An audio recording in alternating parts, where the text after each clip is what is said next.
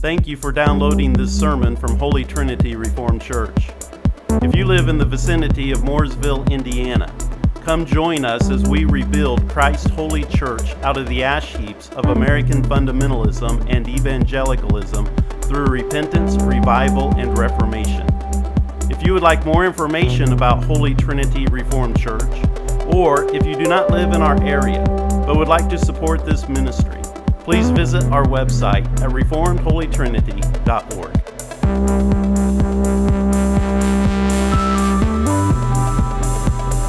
Turn to Revelation chapter 2. So, it has been a week since, uh, or it's been over a week since we have been here in Revelation chapter 2. And so I want us to read the passage once again as we're dealing with the church in Smyrna. And so in verse number 8, this is what Jesus says to them and to the angel of the church in Smyrna, write. These things says the first and the last, who was dead and came to life. I know your works, tribulation and poverty, but you are rich. And I know the blasphemy of those who say they are Jews and are not, but are a synagogue of Satan. Do not fear any of those things which you are about to suffer. Indeed, the devil is about to throw some of you into prison, that you may be tested, and you will have tribulation ten days. Be faithful unto death, and I will give you the crown of life. He who has an ear, let him hear what the Spirit says to the churches. He who overcomes shall not be hurt by the second death.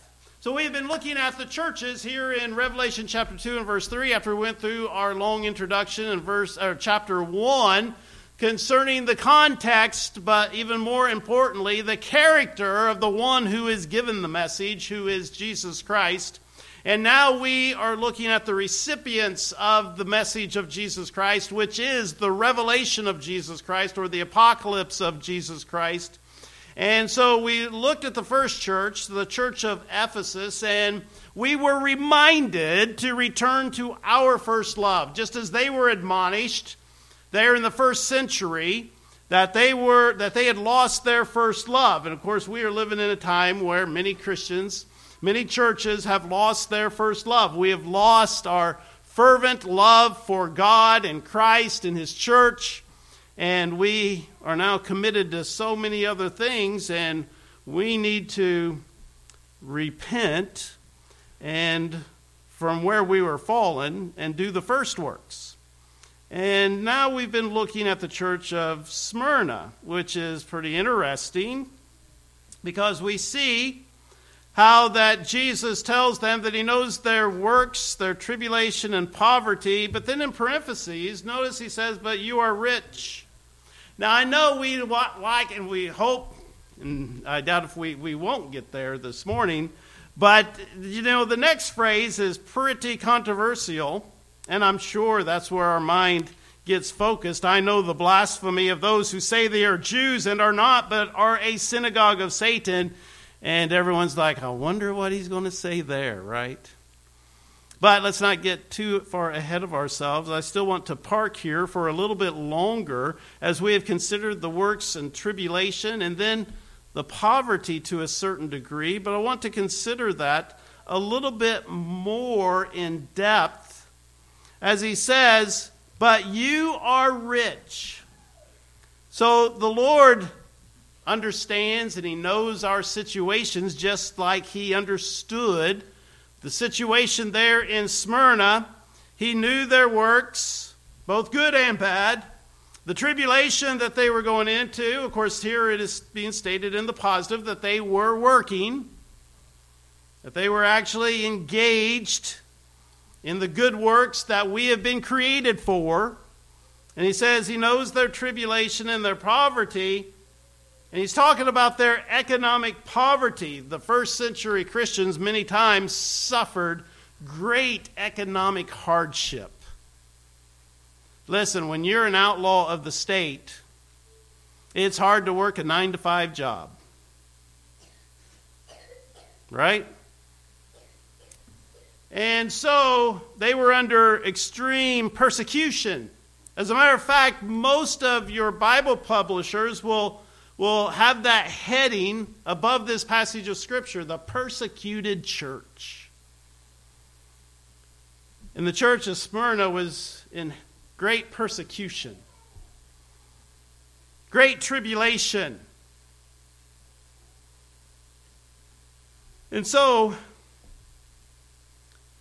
in the midst of persecution and tribulation usually comes poverty.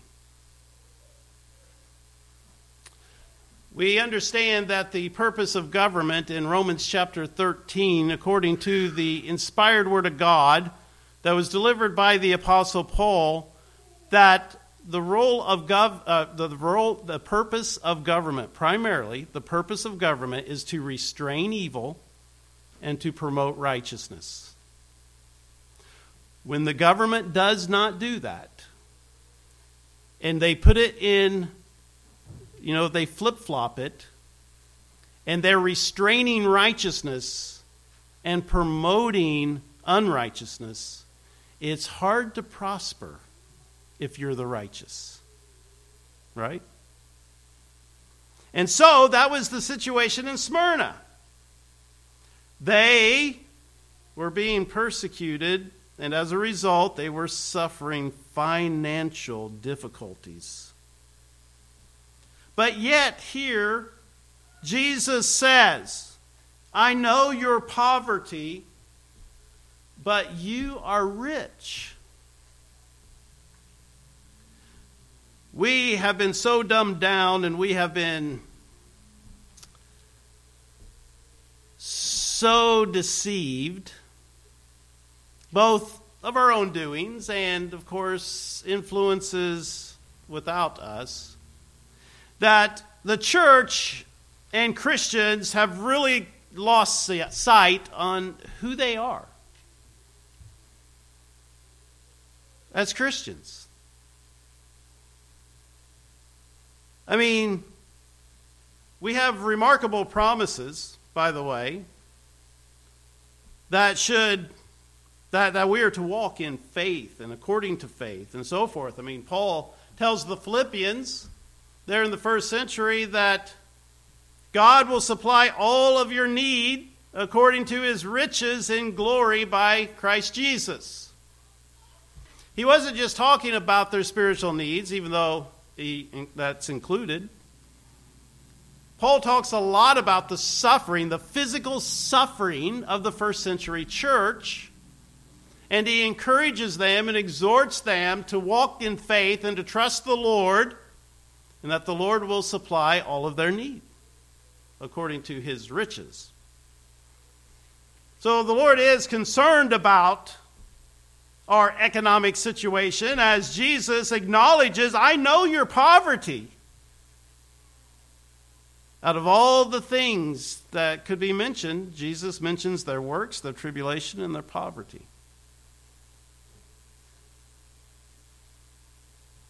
He's concerned about the spiritual and the physical well being of his people.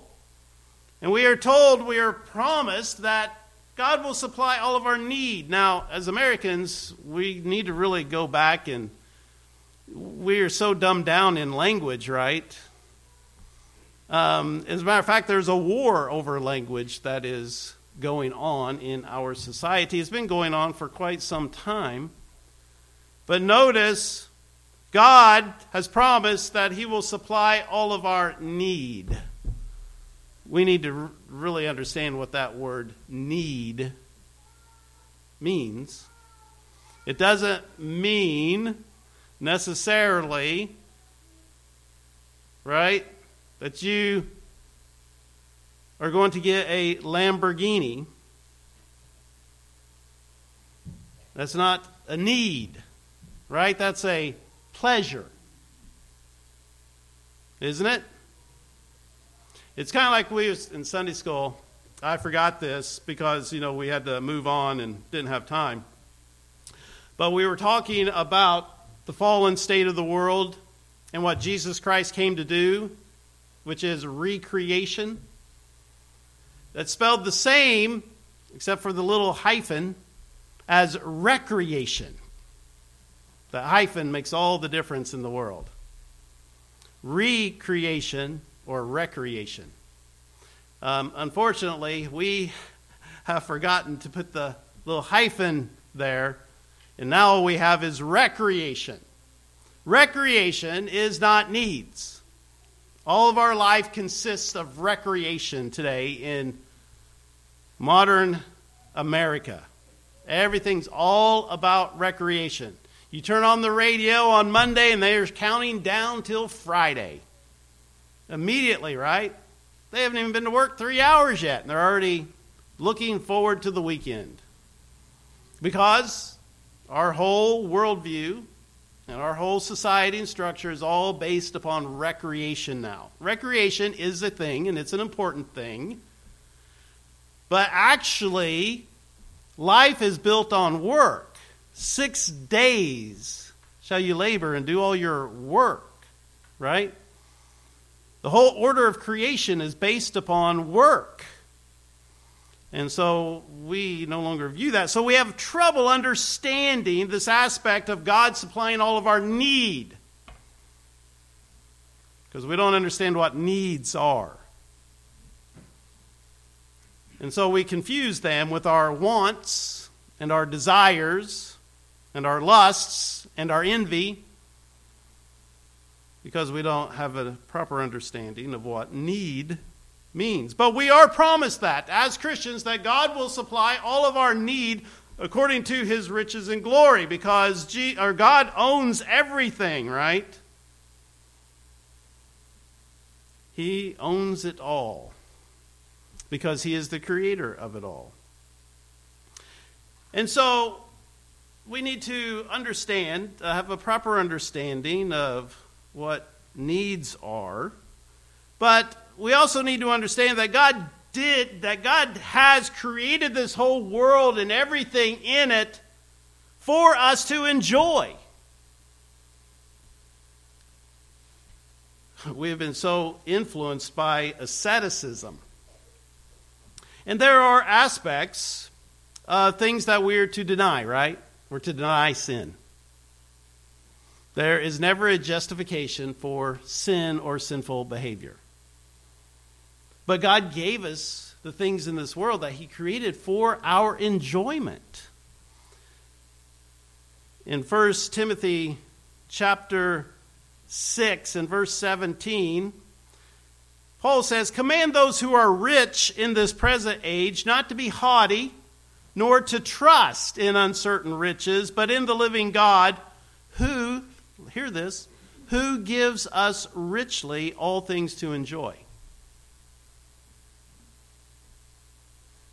Who was it that in the Bible that was touch not, taste not, handle not? That was the Pharisees. Right?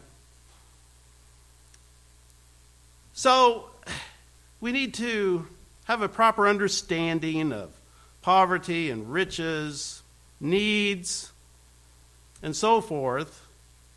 But notice, he says that even in their poverty, they are rich.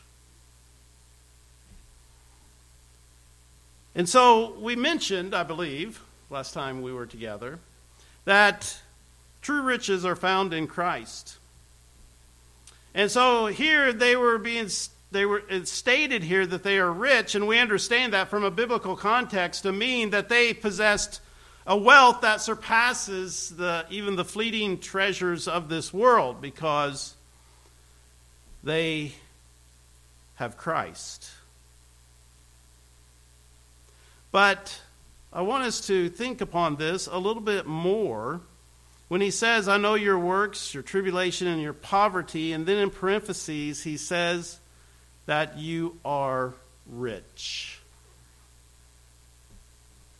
Christians really do not understand who they are and what we possess in Christ. You see, they were rich. Yes, they were suffering some of the consequences of war because that's what the Christian is engaged in. we are engaged in war a war against the fallen nature, a war against sin, a war against the principalities and powers of the air who belong to darkness. We are in a war. We are t- to be soldiers of the cross. That's what it means, one of the things that it means to be a Christian, to be a warrior for Jesus Christ, to be in confrontation against this world that opposes God and opposes Christ and opposes the church. And so, you know, when you're in war, war you may be a knight under the most wealthy king in the world. But when you go out under the commission of that king to go fight in battles, no matter how rich and wealthy your king may be, you're going to suffer hardships. When you're out in the field, when you're out in the battle, there's going to be times of hunger and distress and coldness. There's going to be times of lacking. There's going to be times of suffering. but you're still rich. And we are rich as Christians because we have been blessed not only with every spiritual blessing, but we have been blessed with every possession of Jesus Christ. So we have focused upon the spiritual blessing side of it. But now let's give a little bigger picture view of the situation. When Paul was recounting his conversion to King Agrippa in Acts chapter 26, he is recounting the part where God is sending him to the Gentiles.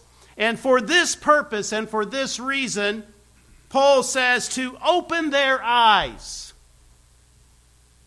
To open their eyes. Why? There's something they're not seeing, there's something that they don't understand. And so Paul was sent so that they might understand, so that they might see, so that they might know, to open their eyes and to turn them from darkness to light. This is the same purpose and message of the gospel for today. Now, I know we've been modernized, but that's the purpose of the gospel. It's to open blind eyes, to turn people from darkness to light. And then he says, and from the power of Satan unto God, because outside of Christ, the prince and power of the air is Satan. And he has the rule and reign over those knowingly or unknowingly to them who are not in Christ. To turn them from the power of Satan, in other words, Satan has them in bondage, under his control. To turn them from the power of Satan unto God, that they might receive the forgiveness of sins. That's the spiritual side of this. But I now want us to notice, and so we could talk, all, we could continue to talk about how in their poverty they are rich because of the spiritual riches they possess. And we do. We possess many spiritual riches in Christ. But Paul then says this that they might receive the forgiveness of sins and inheritance so there's something that they're going to be inheriting. And inheritance among them which are sanctified by faith. In Ephesians chapter 3 and verse 6, Paul also says this as he's taken the message of the gospel to the Gentiles, he says that the Gentiles should be fellow heirs. Now, in this particular passage, he's talking about fellow heirs with the Jews. That they should be fellow heirs. Or actually, I should state that even more clearly because people automatically start thinking about Jewishness in light of today. That they should be fellow heirs with the saints of the Old Covenant. That, they, that the Gentiles should be fellow heirs and of the same body and partakers of his promise in Christ by the gospel. Now, in Romans, Paul goes on to explain, therefore, because of the forgiveness of sins and the redemption that we have in Christ, he says that we are no longer debtors to the flesh, to the old man, to the fallen man, to the sinful man, to live according to the flesh, to live according to the fallen desires. He says, For if you live according to the flesh, or if you live according to Adam, if you live according to the old man, if you live according to the fallen state, you will die. But if you, by the Spirit, put to death the deeds of the body, you will live. Talking about that mortification of the flesh, the old man. To put away the old man and to walk in the new man, which is Christ. And then he says, for as many as are led by the Spirit of God, these are the sons of God. For you did not receive the spirit of bondage again to fear, but you received the spirit of adoption by whom we cry out, Abba, Father. The Spirit Himself bears witness with our spirit that we are the children of God, and if children, then heirs.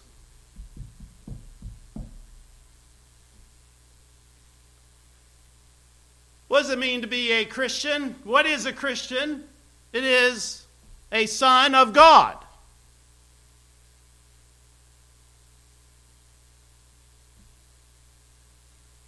Not only do we not live like it, we really don't much think of it. Through Christ, we have been adopted into the family of God, and therefore we are the sons of God. The Apostle John in his epistle says, Now are we the sons of God. You know, going along with some of the stuff we've been talking about in Sunday school, see, that's what Christians want to do today. We want to put it off into this other mystical realm. But no, now are we the sons of God. We are a part of this recreation, a recreation of this world, a recreation of mankind, both physically and spiritually. We are the sons of God. But we don't walk like it. We don't talk like it. We don't look like it because we really don't want to be it. We just want to make sure that we have our insurance card so that we don't get burnt. But no, we are called to be sons of God. We are children of God. And if we are children of God, then we are, Paul says, heirs. And then he says, heirs of God. Whatever God possesses, his children are going to inherit. Think of that. Whatever God possesses, whatever God owns, his children are going to possess it. They're going to inherit it. They're heirs. And we're joint heirs with Christ. You know, the book of Revelation spends a lot of time talking about us ruling and reigning with Christ, right? We're joint heirs with Christ. Now he says, if indeed we suffer with him, Jesus Christ didn't inherit all things. He, he wasn't one of them rich American kids whose father is extremely wealthy and he just gets handed everything to him. In other words, Paul's saying Jesus wasn't a spoiled brat.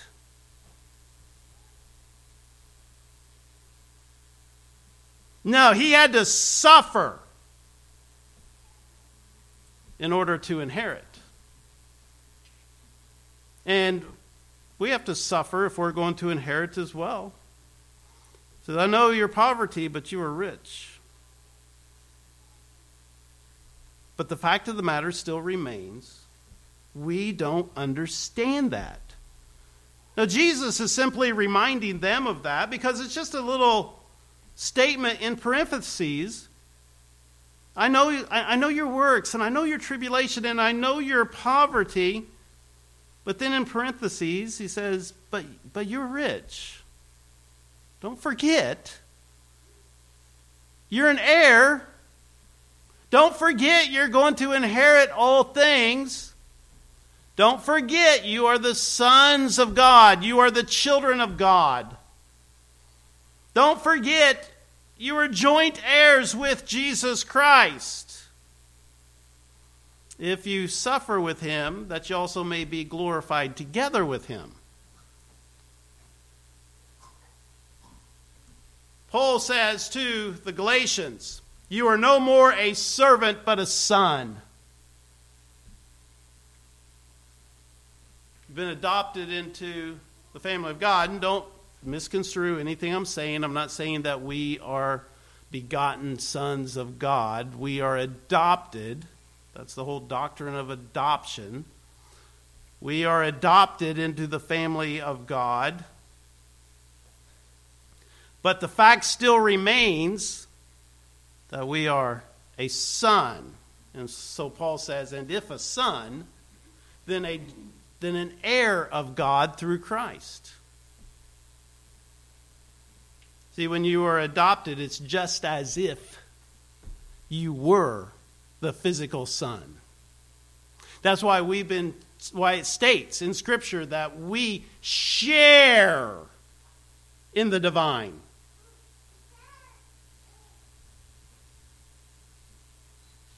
Because we have been adopted. No, we we did not possess the divine nature of God. We are not the offspring of God in that sense that we are divine.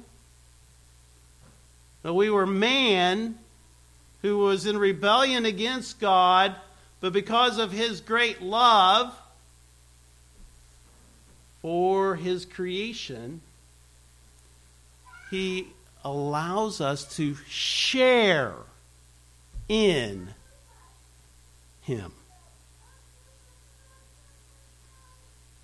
So it doesn't matter, right? So if you adopt a child, now sometimes you may have to give context to people, you know, but no one goes around saying, as they're introducing their family, Oh, this is my son, Frank. This is my son, Timmy. And this is my adopted son, George. Right? No, what, what do you do? This is my son, Frank. This is my son, Timothy, Timothy and this is my son, George. Well, he possesses all things, right? Everything that's yours is his. Title, status, wealth, everything is his. And so it is with us. We are sons of God we are heirs of God through Jesus Christ. And Paul says, And if you are Christ, then you are Abraham's seed and heirs according to the promise. You see, it doesn't matter if you got physical lineage or not when you're adopted, it's just as if you did. And so, you're Abraham's seed. You are sons of God. Therefore, you're rich.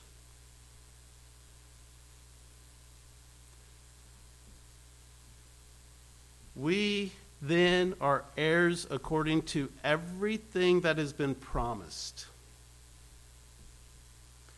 So I ask you, what has been promised? All power and all authority has been granted unto Jesus Christ in heaven and on earth.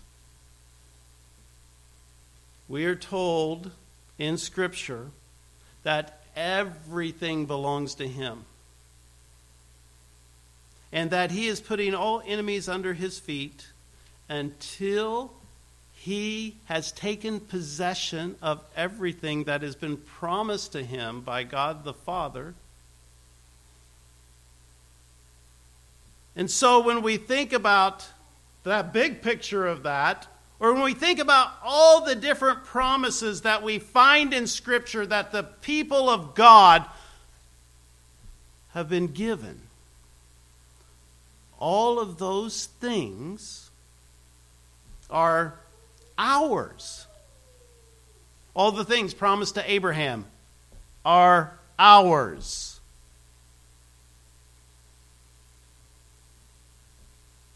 We are heirs of what? We are heirs of the kingdom, according to James chapter five, uh, 2 and verse 5.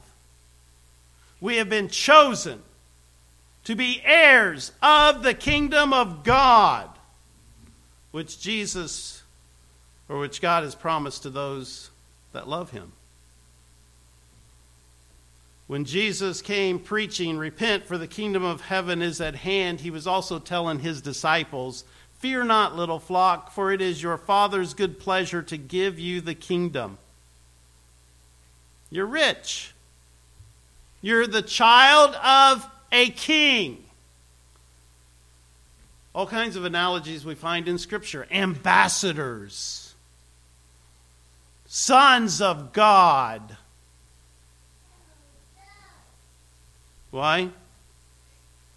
Because whether we're talking about this world, life, or death, or things present or things to come, Paul says everything is yours. and you are Christ's, and Christ is God's. And so, Jesus says this at the end of his revelation. In Revelation chapter 21 and verse 7. So he says here in the beginning to the church of Smyrna, Listen, I know your works and your tribulation and poverty, but you are rich. And at the end of his revelation, he says this to give us the scope of what that means. I, uh, but you are rich. He says, He who overcomes. What is he talking about? Talking about the beast and the dragon and the world, right? Isn't that what book of Revelation's about? He who overcomes and they overcame him. Who? The dragon, by the blood of the Lamb. He who overcomes Satan and this world that is opposed to God, he that overcomes shall inherit all things. And I will be his God and he shall be my son. Smyrna, I know your works, your tribulation and poverty, but you are rich. You know what he's saying in that little parentheses? Keep your eye on the prize. Keep working. Keep suffering. Endure the tribulation Endure your poverty. Keep your eye on the prize. Because you are rich. Because the promise is this He who overcomes shall inherit all things, and I will be his God, and he shall be my son. Father, we pray that you would help us to be overcomers. And Lord, we know that if we're going to be overcomers, that means that we have to work. We have to suffer tribulation and we have to endure poverty. So, Lord, we pray that you would help us to be overcomers through Christ our Lord. Because he is an overcomer. And he has overcome all things.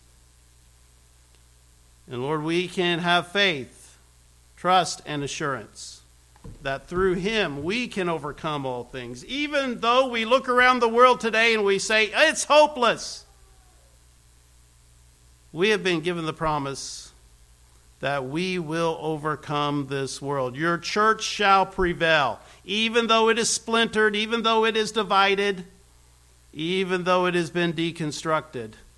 The promise that we have is that your church shall overcome, it will prevail over this world. And so, Lord, we pray that you would help us to be dedicated to that cause and that you would help us to be in the church, part of the church, working and suffering the tribulation of the church, and to be overcomers in making this world new recreating where the kingdoms of this world become the kingdoms of our Lord and of his Christ, and he shall reign forever. Lord, we pray that that would be our life's mission. And we have been so diverted by so many other things that we think life is all about. Help us to realize that our life is all about your kingdom your that our life is all about working for your kingdom, advancing your kingdom, building your kingdom, and transforming this world from darkness to light. So we pray that you would help us to understand who we are and the assignment that we have been given. In Christ's name we pray. Amen.